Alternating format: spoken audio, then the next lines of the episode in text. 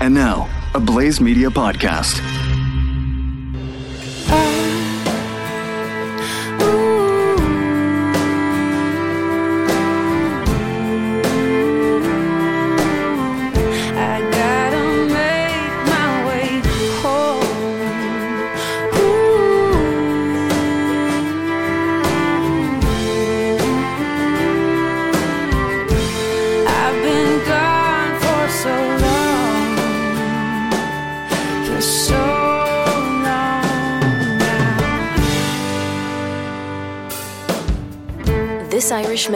Stands with America. This is Freedom's Disciple with Jonathan Dunn on the Blaze Radio Network. Watch your thoughts, they become words. Watch your words, they become actions. Watch your actions, they become habits. Watch your habits, they become character. Watch your character, they become destiny. Hello, America. Thank you so much for tuning in today. This, of course, is the show where you come for the accent. And today you might stay or leave because of the tone of my voice and what I'm about to say. Why did I start the show by a short poem by a person you likely have never heard of? A person called Frank Outlaw. Because we need to have a conversation, America. We need to have a conversation, and you may not like what you're about to hear. And for that, I apologize, but you need to hear it. Watch your thoughts, they become words. Watch your words, they become actions. Let us start today's show by focusing on those simple two lines. What is America thinking right now, and what is America talking about right now? Full disclosure, I apologize for not being on the air last week. Why was I not on the air last week? Because I took some personal time out.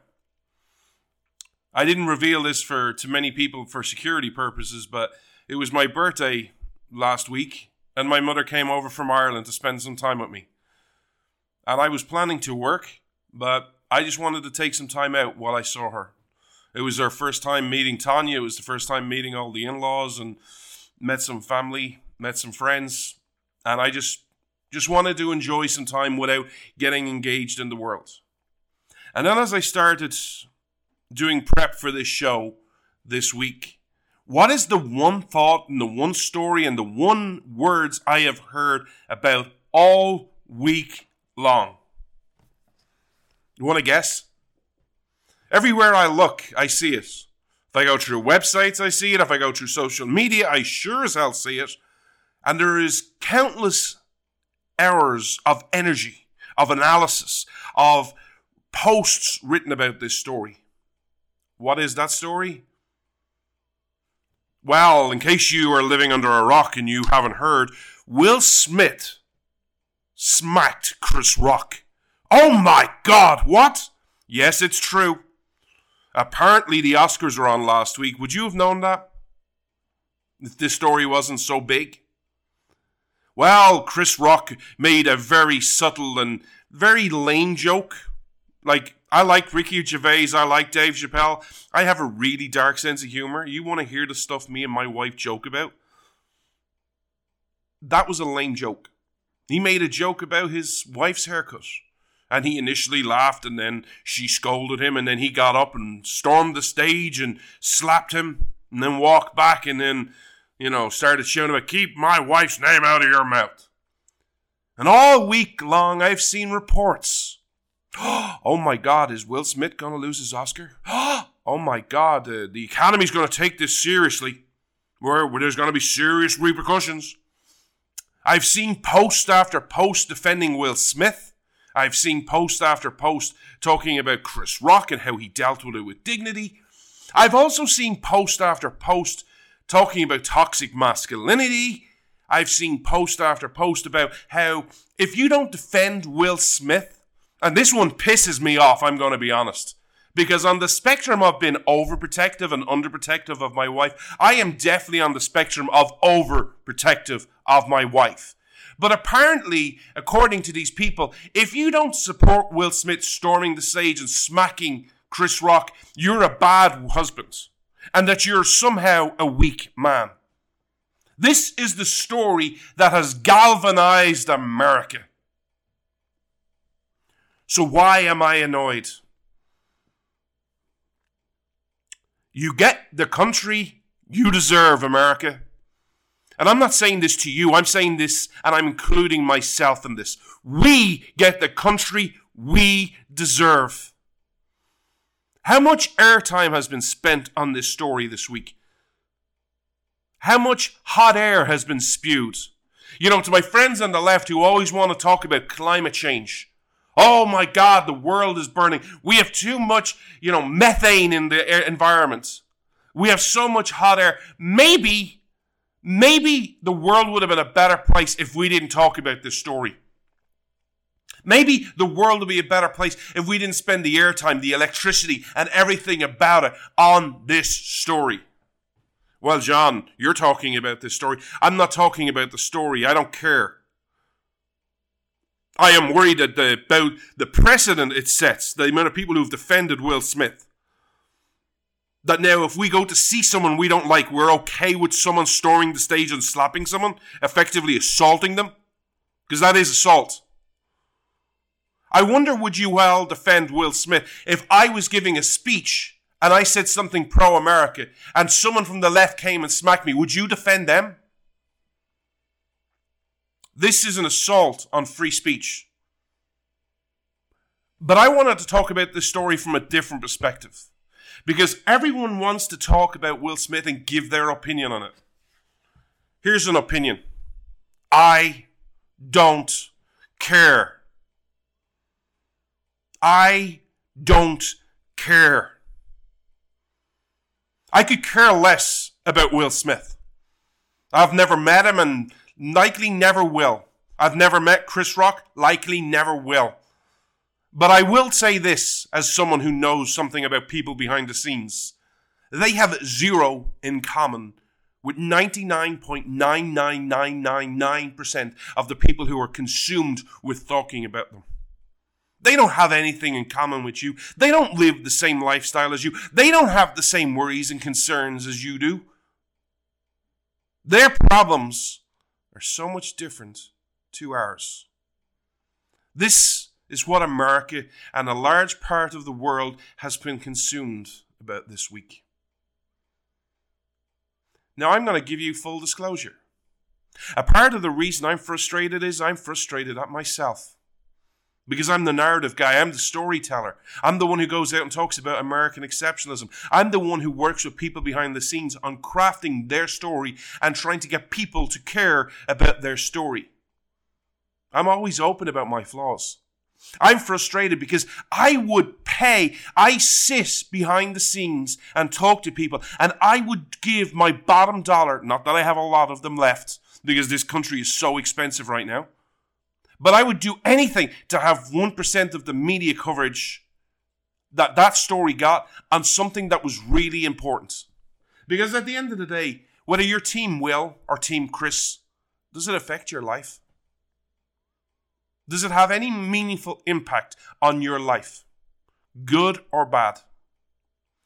You see, my frustration stems from, for the rest of this show, we're going to talk about some of the stories that have a real meaningful impact on your life. And sadly, a lot of the stories are not going to be positive stories until the last one.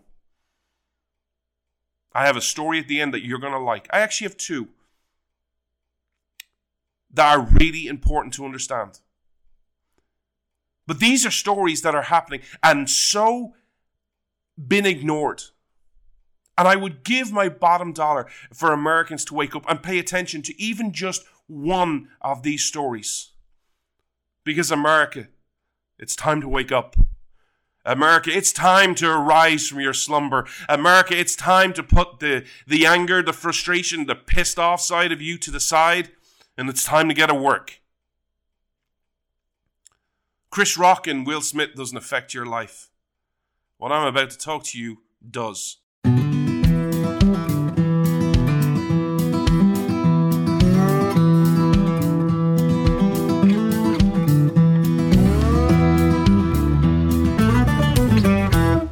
First story, America.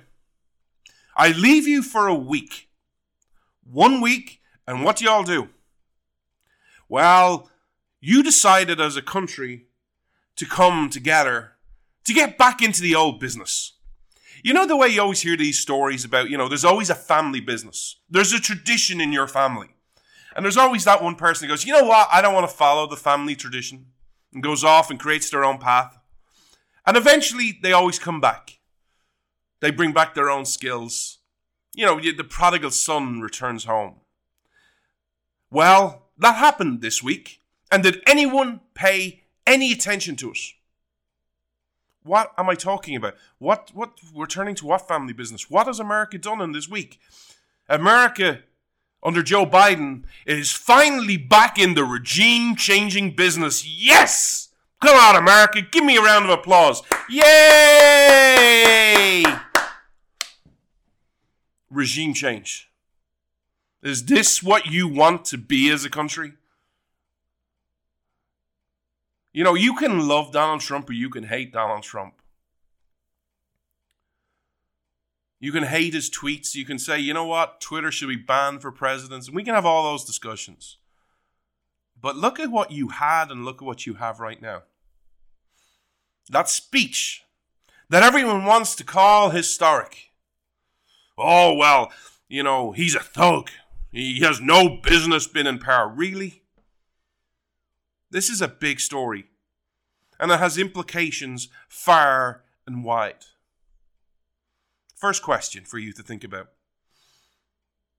And now, for those that think I'm so sick of hearing you talking about Russia and China and all these foreign policy conflicts, they affect your life. And what I'm about to say affects you. Because you got to decide as a country, and we got to decide as an Americans, what we want our government to do. Do we want our government to call for regime change in another country? Is that the role of the presidency? Is that somehow constitutional in Article 2? Is that what you want? If you are even open to this, you're like, well, I'm not as opposed to it. Putin is a really bad guy. I'll come to that point in a second. But before that, how would you feel like if someone overseas called for the, you know, it's time Biden was taken out of power? That Biden is a thug. And that Biden has no position been in President of the United States. Would you as Americans go, yeah, you know what, you're right? Or would you kind of go, hey, we're Americans. We will decide who is our president. We don't care what you think. That's the first question. The second question is because I've spoken to people about this this week and they went, but John, you're one of the most anti Putin people I know. You've been consistent on this a long time. Why are you so opposed to Biden saying this? I've heard you say what Biden said and worse. Okay. First off, I'm not the president. Second off, answer the question, the first question. Third question is think about this strategically. You see, here's the problem that we have, and here's where my frustration stems from the opening segment. Is that everyone wants to do a deep dive into Chris Rock and Will Smith, but no one actually wants to do a deep dive into the issues. I have seen more Putin crap written by Americans in the last three months, however how long this conflict has been brewing with Ukraine. I've seen more Putin crap been written in the last four years. Putin is a bad, evil, despotic government person. The only reason he is not the worst Russian that has ever lived is because Russia had Vladimir Lenin and Stalin. That's the only reason. He is that bad. But think about this strategically. You believe, if you're Russian, you believe in Mother Russia. You may not like Putin, but you believe in Russia. You don't like America, maybe. What's the one thing that you can do if you don't like Putin right now, that would galvanize you to support him if you have those opinions. It's the president of the United States going out, he has no right to be in power. He needs to be taken out. Vast majority of Russians would ask, act like the vast majority of you would. Hey, we'll decide that, not an American. And all of a sudden now you have people who are maybe anti Putin but pro Russia, all of a sudden not so anti Putin. They'll take him out in the future, but right now they're not anti Putin. Looking at this conflict, is that what we need? Do we need Putin to galvanize support in his own country? Is that what we need? Because this conflict isn't going well. And there were reports that people were starting to say openly, hey, it's not going to be too much longer till he's taken out by someone worse. Now, that would have opened a whole different set of worms. But those stories are starting to go away all of a sudden. Why? Because of what your president said. Why is he saying things like this? Is it just because he's macho? Part of me thinks that's what it is. So here's the theory for you.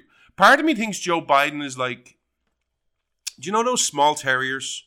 You know the, the little small, I don't know what you call them over here, but we call them terriers. They're like, you know, they're a tiny dog. They go up to quarter way up your shin, and they always have that bark, you know, that, that really high pitched bark. Ref, ref, ref. And they act like they're like 20 feet tall. They bark like they're a husky or a, G- a Pyrenees or a Labrador, some t- tough dog that can go. But they don't realize how small and timid they really are. I think part of that is Joe Biden. I think Joe Biden thinks he's a tough guy. You see this with the whole look, you know, when he goes out with the leather jacket and the, the glasses, you know, oh, I'm so cool, man. Oh, look at me. Oh. You saw this when he was talking to Trump, you know, um, you know, when he said those words about Trump. You know, part of me'd love to take him behind the behind the shed and you know go at it, man. Yeah, Trump would kick your butt. He, th- I think he legitimately thinks he is a tough guy, but really isn't. Reality has caught up to him. I don't think he was ever a tough guy. He doesn't strike me. I've met tough guys.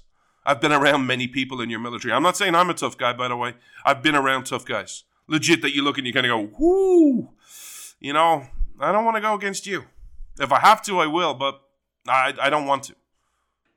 Biden never struck me as that type of person. Look at the way he acts sometimes with the media, the way he gets angry. Come on, man. He thinks he's a tough guy. No one's ever told him he's not. And now, sadly, or unsadly, depending on your opinion, you have this guy who is senile, who's making gaffes, who's making all these comments that this, his own administration have to walk back. Clearly, not at the full fullest of his capabilities. I think the frustration is there. And he wanted to get those words out. He wanted his Mr. President tear down this wall moment except he's not capable. He doesn't have the intelligence, he doesn't have the eloquence, and he doesn't have the cognitive abilities to do so.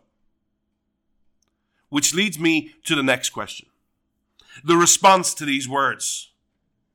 Oh, it was just a gaffe. Okay. Those words seem to be issued a lot over the last couple of months about this president. How he didn't mean what he said. Should he be in power?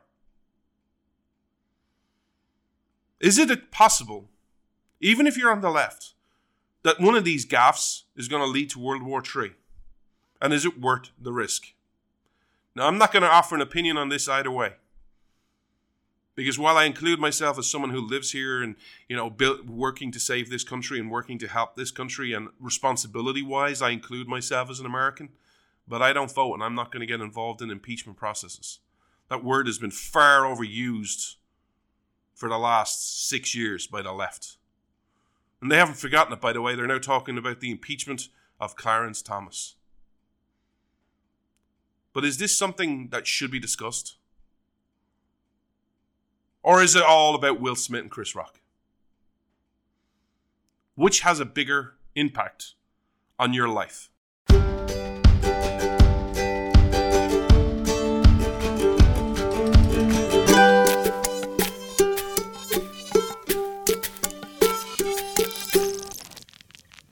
Second story. And this links back to why I did a special two, three weeks ago about the left and the right about America's role in the coming battle. I want to read something from Joe Biden's Twitter account that came out earlier this week.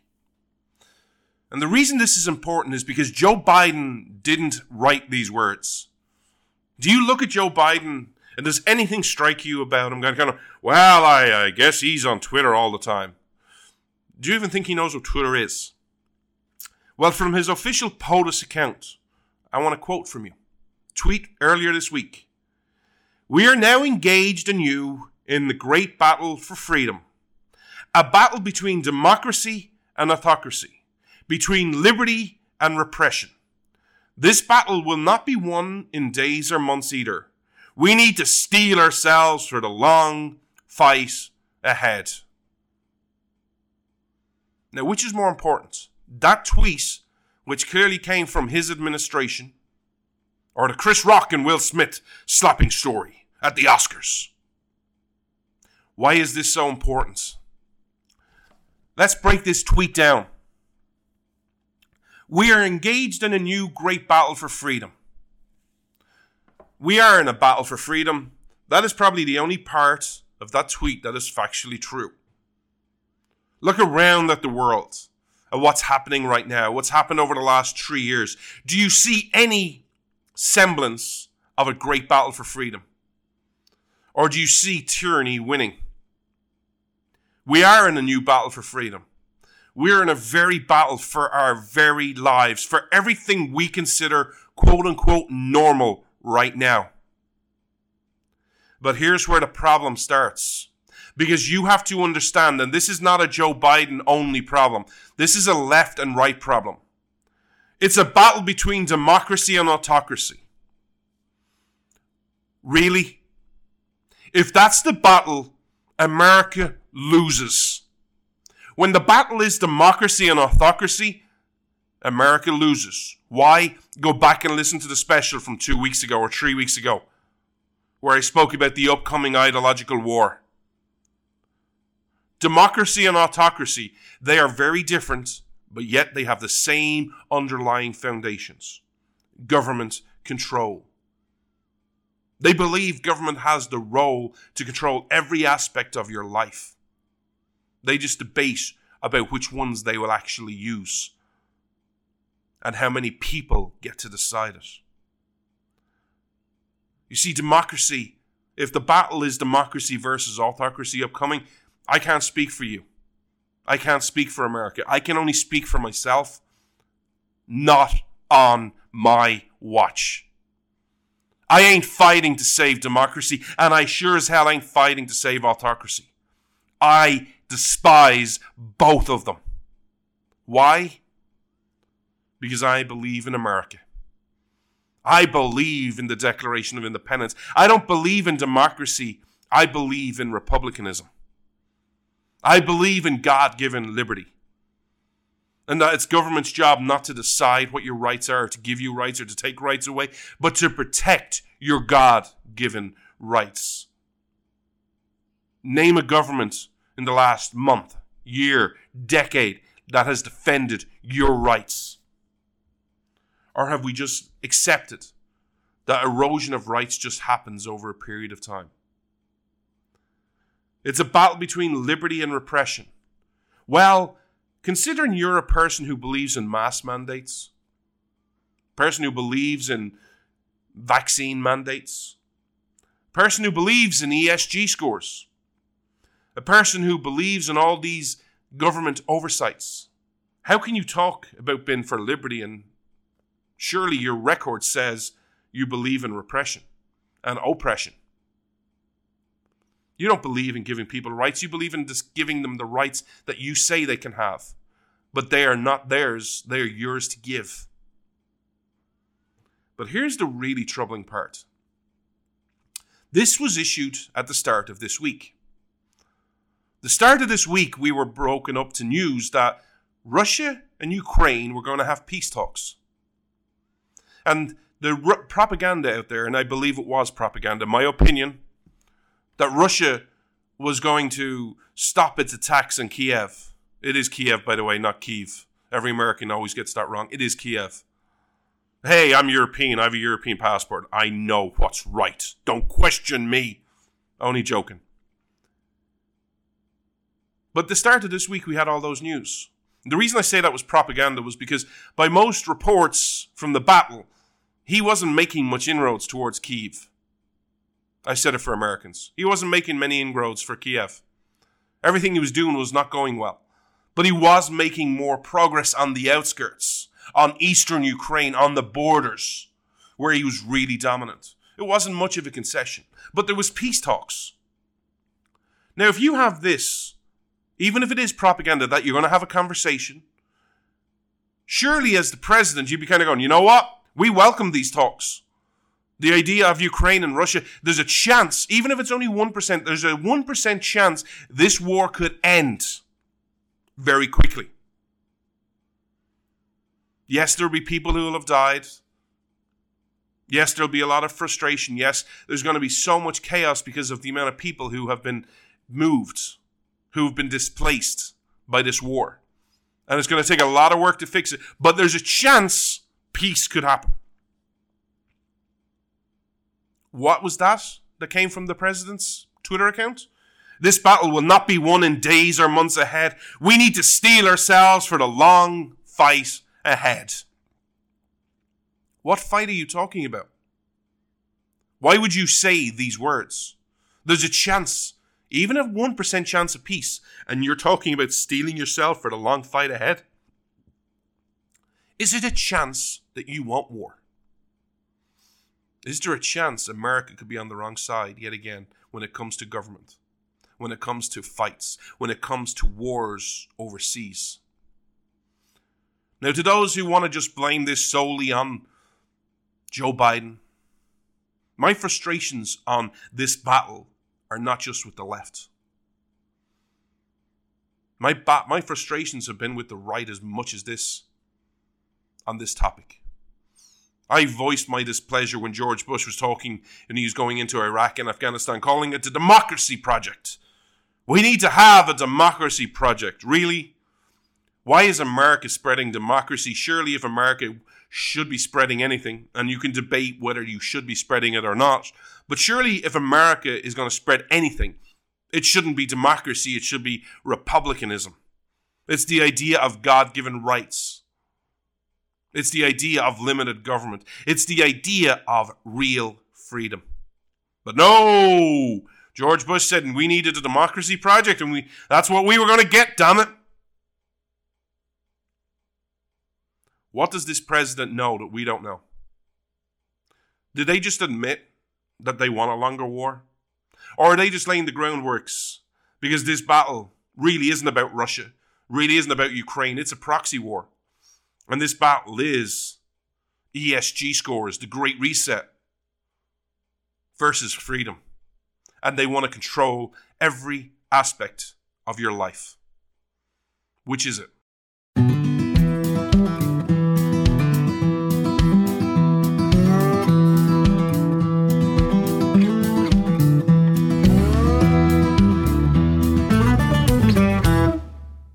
Okay, John, I might care about what you just said about, you know, republicanism and democracy, but surely, you know, that's not that big of a deal. I disagree, but let's just segue. Should we care about Chris Rock and Will Smith slapping Chris Rock, or should we care more about what your president announced this week? You see, he's unleashed his budget and he's touting himself as it's the biggest deficit reduction in all time. How he's fiscally conservative all of a sudden. Well, in that budget, there were some troubling proposals which I want to talk to you about. But I need to lay the groundwork first. How socialists, progressives, leftists advance their cause is they isolate a small number of people and they target them. And most people, because it's such a small minority, most people kind of go, I'm busy with my everyday life. I'm busy worrying about me. This does not affect me at all. First, they came for the socialists, but I said nothing because I was a socialist. I wasn't a socialist. Then they came for the trade unionists, and I said nothing. Why? Because I wasn't a trade unionist. They always target a small number of people. Because most people kind of go, yeah, you know what? Doesn't affect me. Just get on with my everyday life. Most people won't know how to join the dots, they're too busy. And then it, all of a sudden, they target another minority, and another one, and another one, and another one.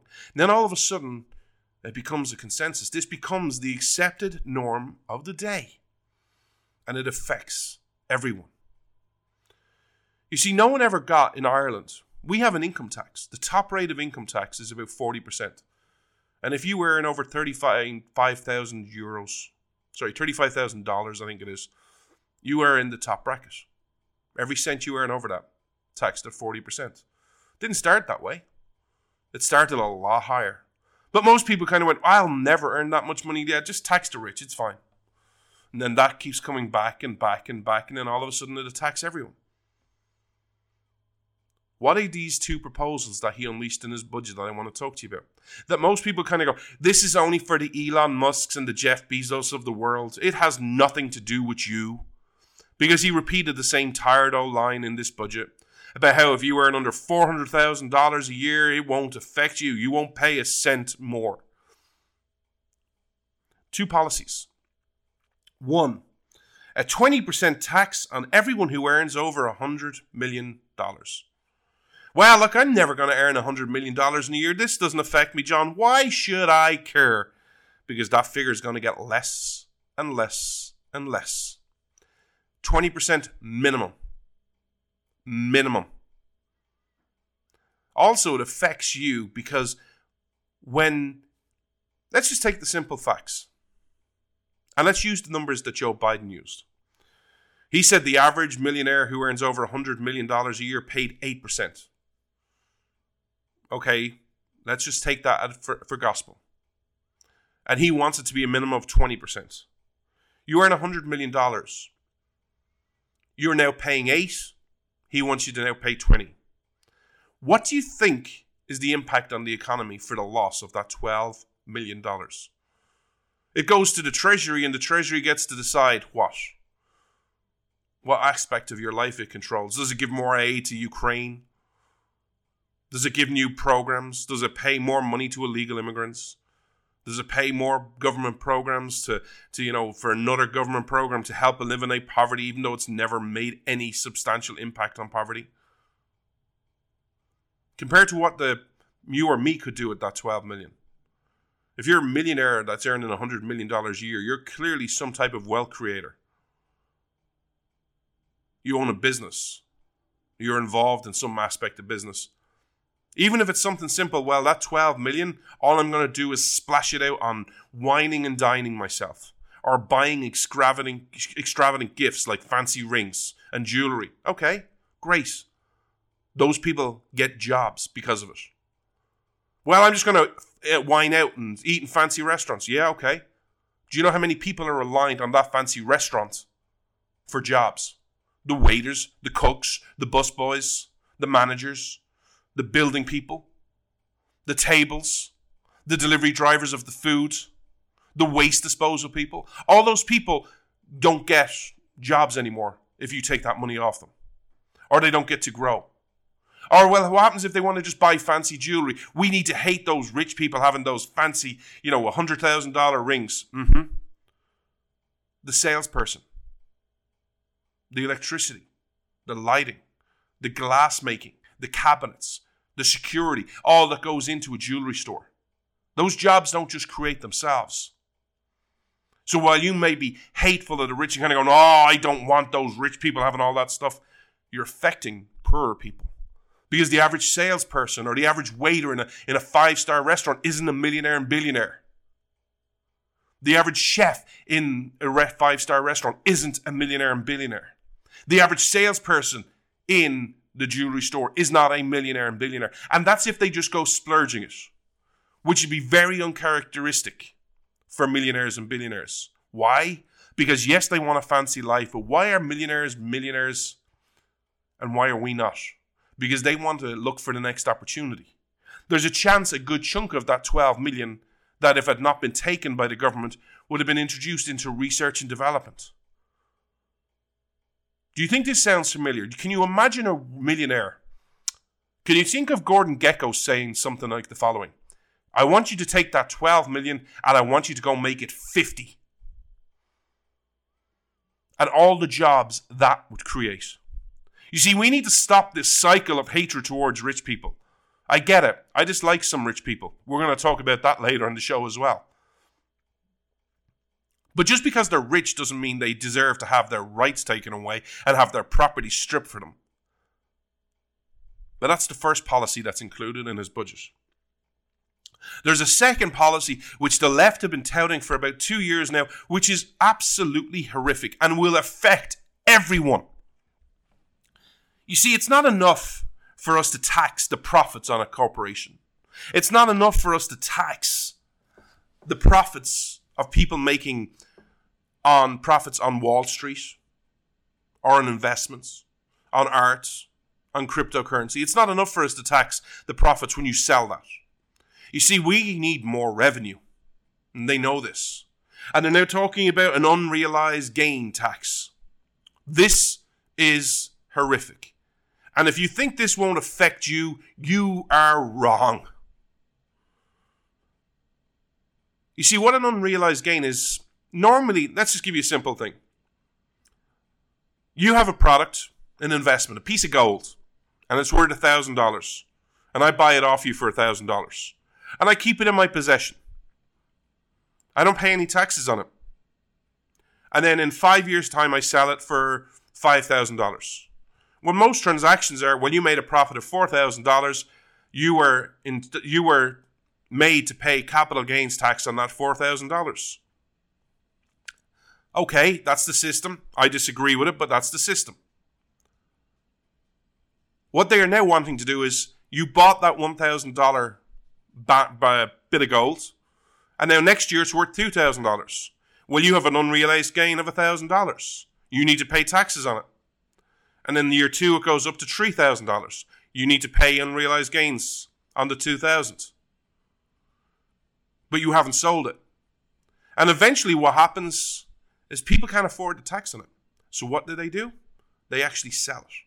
They no longer have that asset. They no longer have that piece of gold because it's become too expensive taxation wise for them to keep. Why is this a horrible policy? First off, in typical government fashion, if let's say you bought that thousand dollar piece of gold and after year two it's only worth 900 you don't get to you know you don't get an unrealized you know tax return on that uh, hundred dollar loss. It only goes one way. Money from you to government. It's a one-sided transaction all the time.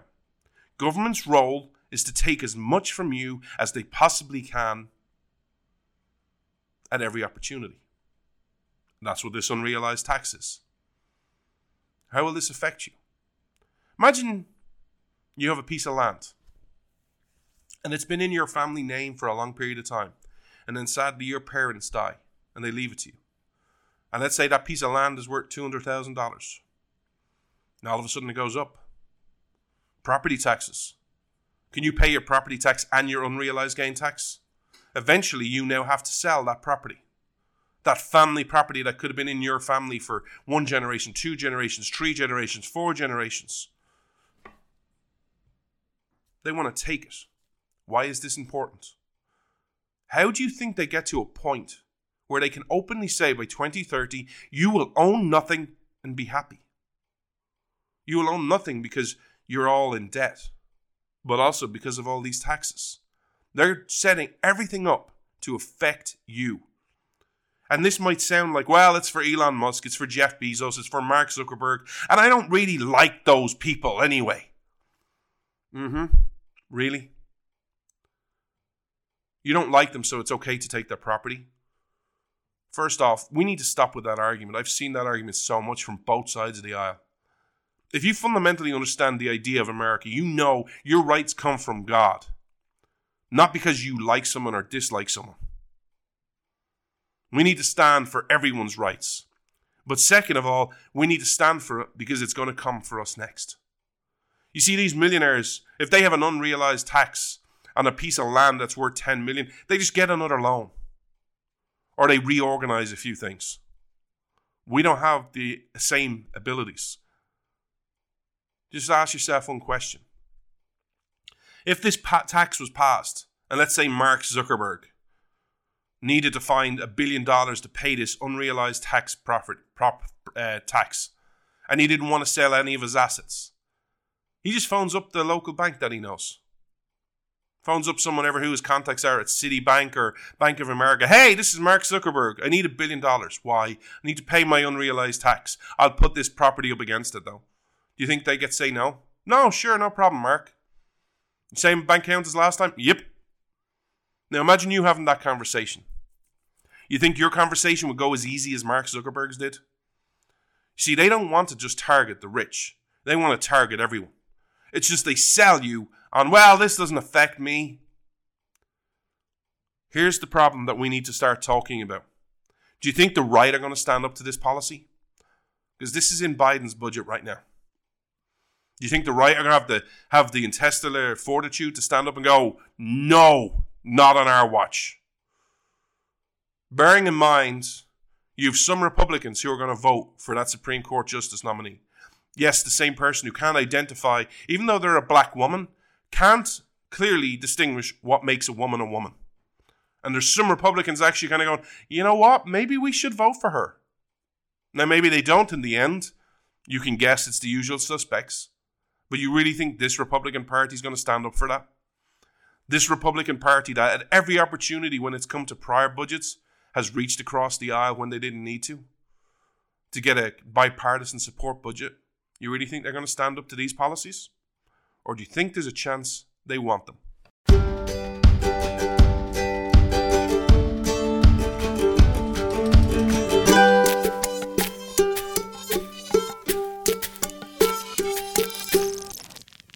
Last story that impacts your life before I get to some good news.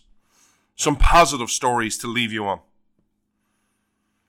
If we want to solve America's problems, it is critical we first do what every addict must do.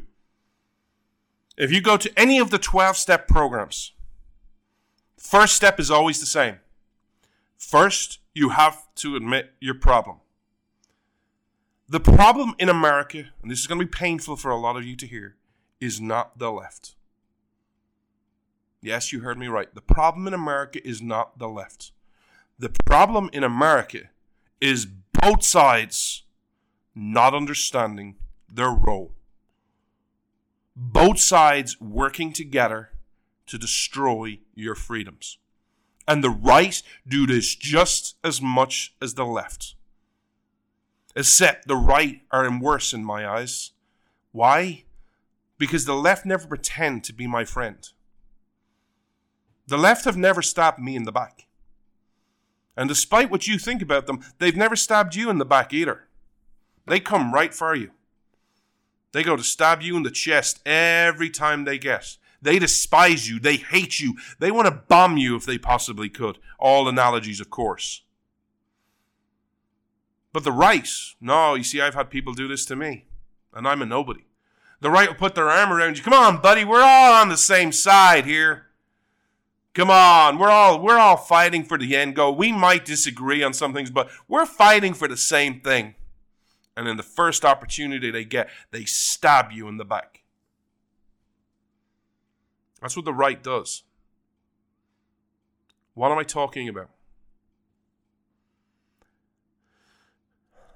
Supreme Court.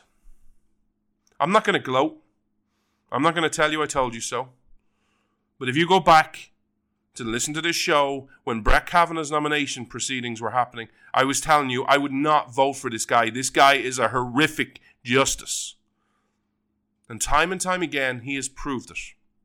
You see, there was a case in the Supreme Court that I need to talk to you about, which has an impact on your life.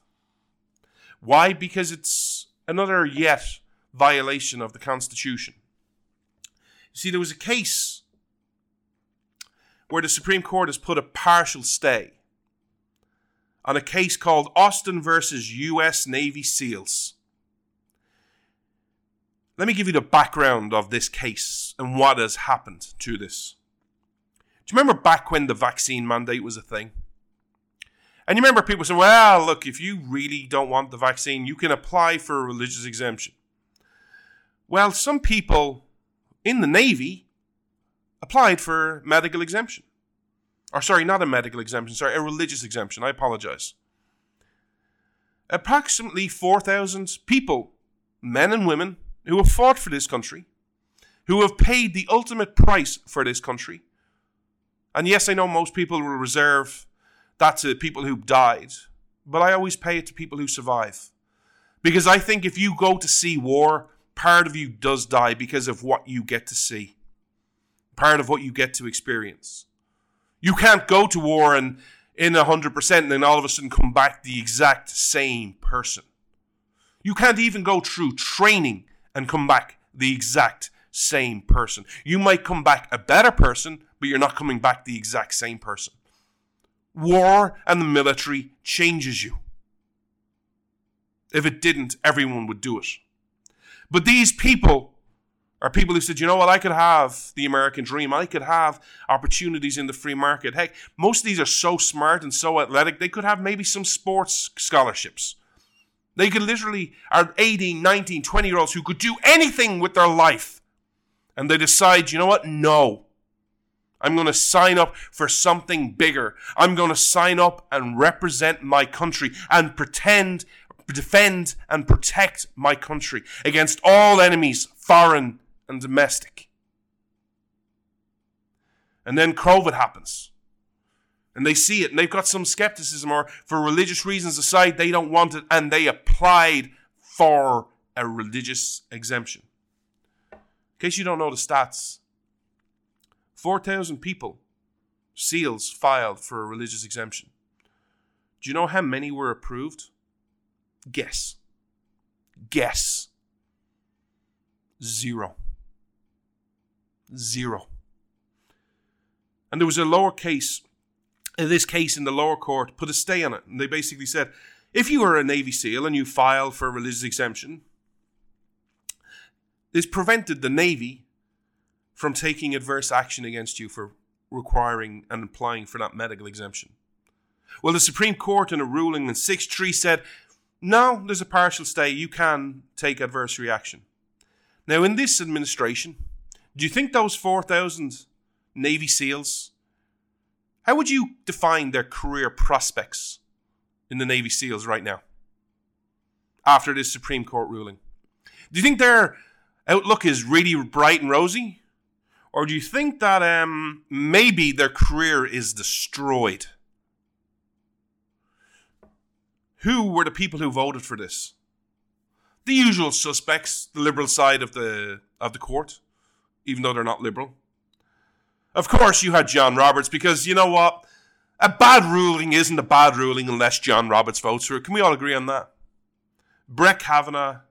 And then the one that I'm shocked about, because while I didn't think she was a Gorsuch or a Clarence Thomas or a Alito, I thought she'd be a lot better than she would be Amy Coney Barrett.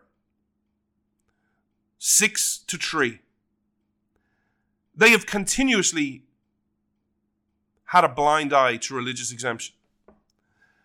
And what makes this worse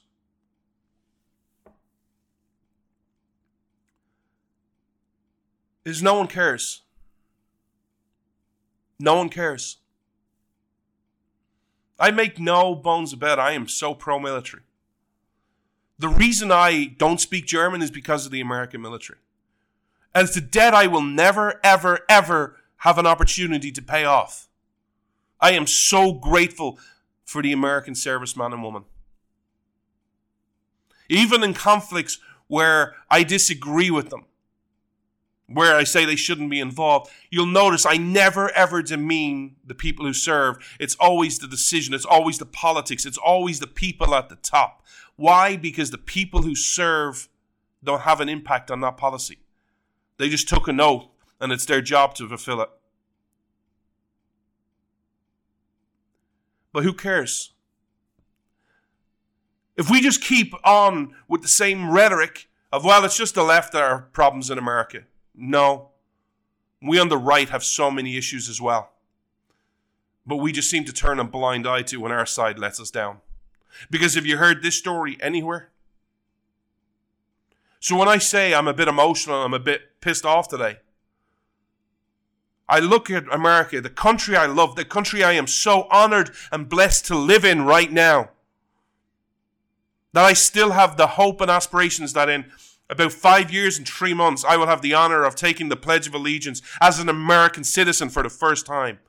It is still the highest aspiration for me because I know your history. I know the idea. I know what this country is about. And all the media attention and all the hype, it's not on the Navy SEALs and the Supreme Court. It's not on Joe Biden's tweet about the upcoming battle. It's not on his gaffes in World War III. It's on Chris Rock and Will Smith. This needs to change.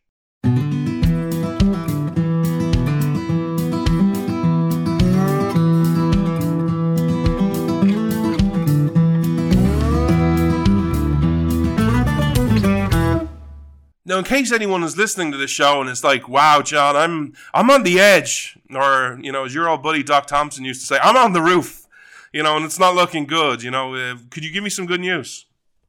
I got plenty of good news. And I'm going to share some of it.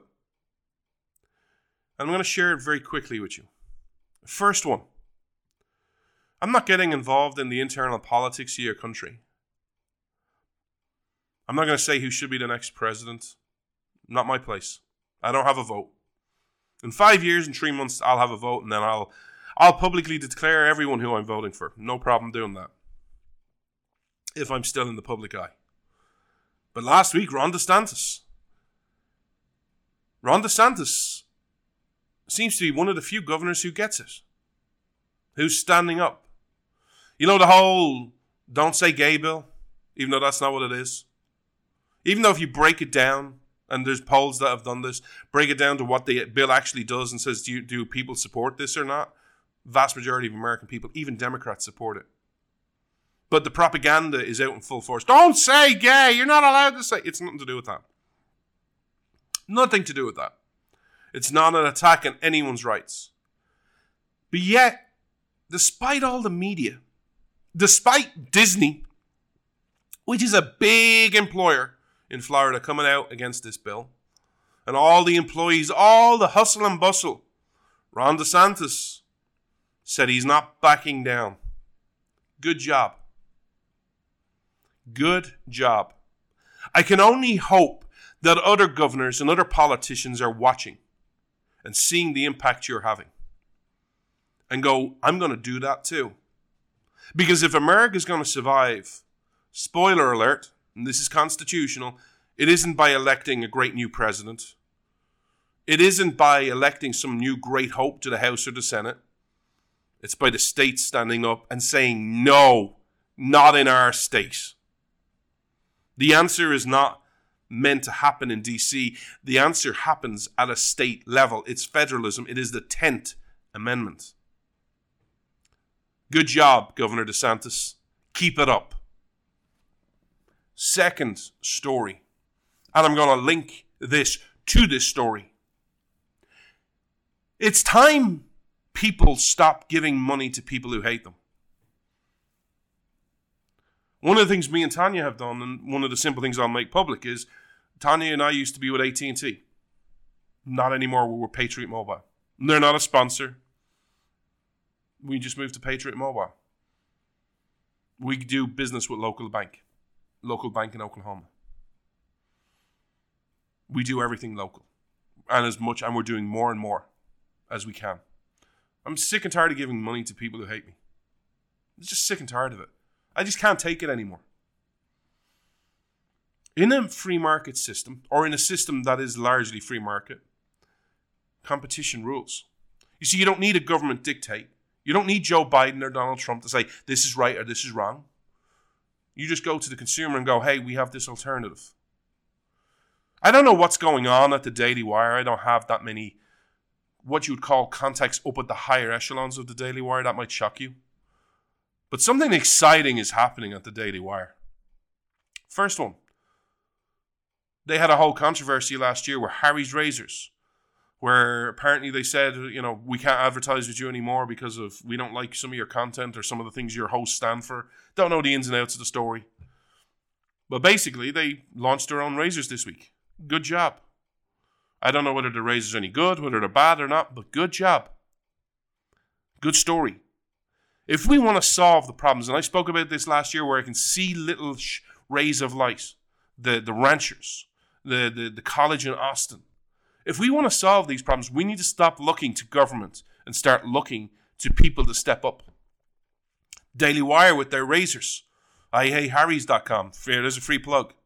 Go check it out. Even if you like Harry's or you dislike Harry's, you know, spots giving money to people that don't hate you is always a good thing. But their biggest impact, and the one I really wanted to talk to you about the Daily Wire, is linked to Disney. You see, so many people, and I see it, where they have kids, they just trust Disney. They have the same view of Disney that I had growing up that Disney was something magical, that Disney was the happiest place on earth. That Disney was filled with stories that we all grew up, especially if you're my age or older. The story of Pinocchio, Jiminy Cricket, the story of Aladdin, story of Sleeping Beauty, of course, the story of Mickey Mouse, one of my favorites. We automatically assume Disney is good. It's noble. It's all wrapped up in, you know, the American family, the American dream, the American flag. See so many stories with it. But now you see the propaganda coming out of Disney and it's anything but. We can complain about Disney all day long, but the free market and capitalism says, you know what? Nope. We're going to solve the problem not by complaining about it, but by doing something about it. And what has the Daily Wire done? They've launched Daily Wire for Kids. I don't know what's going to be on this platform, but good job. More voices, more competition, not less. Even though I don't work for the Daily Wire, I have no, you know, avenue there. I work for the Blaze. I will always support people in this industry who want to make a positive difference. There are positive stories out there. Now, the ultimate question is will the American people, the American right, who always talk on social media about being so pissed off about how angry they are at the left, the question now becomes will those people support Jeremy's Razors and Daily Wire for Kids with their money? Because that is how they become a viable product. One thing the left does really good is they support people who are activists. The right don't. I know many people who are book writers. And they would love to do nothing more than go out and speak about their book and speak about promoting the ideas of American. Sometimes we agree and sometimes we disagree because some of them are more political. But they don't get the opportunity. Why? Because they can't fund it. What the left would do is they'd go and buy half a million of those books and distribute it, get them all on all the talk shows, but then the half a million book set dollar, or maybe you know hundred thousand book sales, or whatever the number is, they would have that money, and then they'd go do more, and that would create more book sales. That's how they fund it. That's what they do. The right don't do that. And going out on touring right now is hard. Serving America is hard right now. It's expensive. You know this. If we want to start saving America, we need to start supporting people and voices that we like, that we love, that we think make a positive difference in society. Because here's where I get real with you. They want this by 2030. That's eight years away. And this is where I leave you with the most powerful, positive story that you can hear. If you've listened to this show, if you listen religiously every week, you know for the last month I've been looking at Ukraine and Russia and going, something just doesn't add up. Something's just not right the way Putin is fighting this war. It doesn't make sense. On paper, this should be a landslide, but it isn't. Why is this a positive story for you to hear? because on paper doesn't make it reality. People who want to write America off militarily. Oh, well, you know, if America has all these foes, look at Russia and China and Iran and North Korea. Oh, God, America could never, ever survive. Well, here's a number for you that you need to hear, or a stat, sorry. Russia has lost more people in Ukraine in four weeks of conflict than America did in Afghanistan and Iraq in eight years. It might be easy to think of America's demise on paper. It might be easy to think of, well, if we just have one military intervention with one of these countries, it's over. No, it's not. The American military is bigger, stronger, more powerful, and more experienced, and has a more proven track record than these countries. On paper, they sure look good and strong, but in reality, it's different. Well, I don't want to talk to you about military. I want to talk to you about your country, our country. On paper, it might be so easy to look at it and say America's done, America's over. On paper, I, I disagree. But even on paper, even if I agreed with you, that doesn't make it so. America does not end when it says so on paper. America ends when the last person leaves, switches off the lights, and says, you know what? America's dead. America's over. It's time to start understanding that we in this nation are something special. That this nation is unique. Does that mean that we have to do nothing and that we'll always be unique and that we'll always be exceptional and that we just need to just keep going with the emotions and that we can talk about Chris Rock and Will Smith all day? No, it doesn't. It means we're required to act and that if we get our act together, even at this late stage of the game, where we are eight years away from owning nothing and being happy, even at this late hour of the game, the comeback is possible. The comeback is realistic. Why? Because this is America. This is the country where the impossible is made possible. But for it to happen, it requires actions. Let me bring you back to where I started. I spoke to you about your thoughts and your words. Now listen to the end of it. Watch your actions, they become habits. Watch your habits, they become character. Watch your character, they become destiny. What is the character of America? It's time for the American character that I know and love to stand up and once again be counted. It's time for the American character of looking evil in the eye and not blinking. It's time for the American character that says, Mr. President, tear down this wall. To be reimagined, to be reapplied. That backbone is needed. Because they will become our destiny. What words, thoughts, actions, habits, and character are going to become our destiny?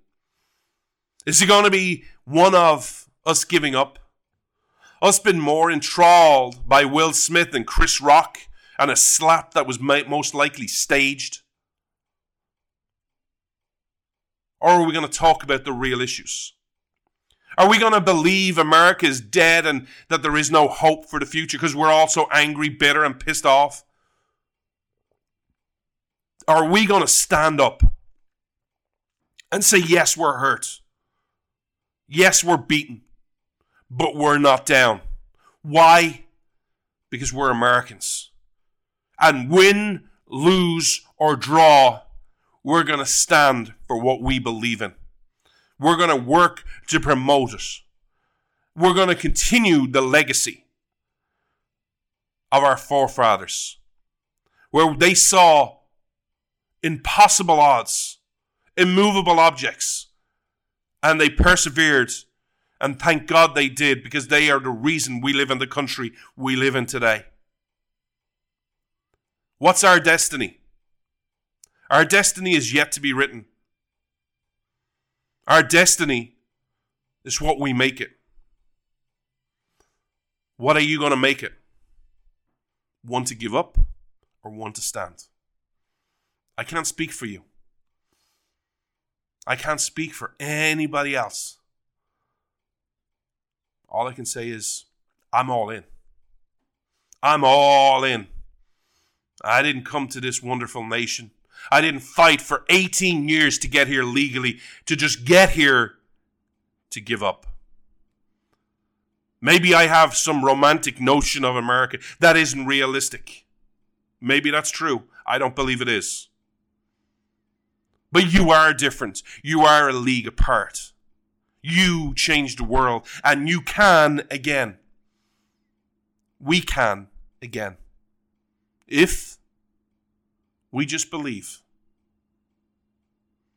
I hope this show has given you something to think about. As always, I salute you, the great American people. Never ever forget, America is great because Americans are good. Until next Saturday at 12 noon Eastern, please share this with a friend and have a beautiful and blessed week.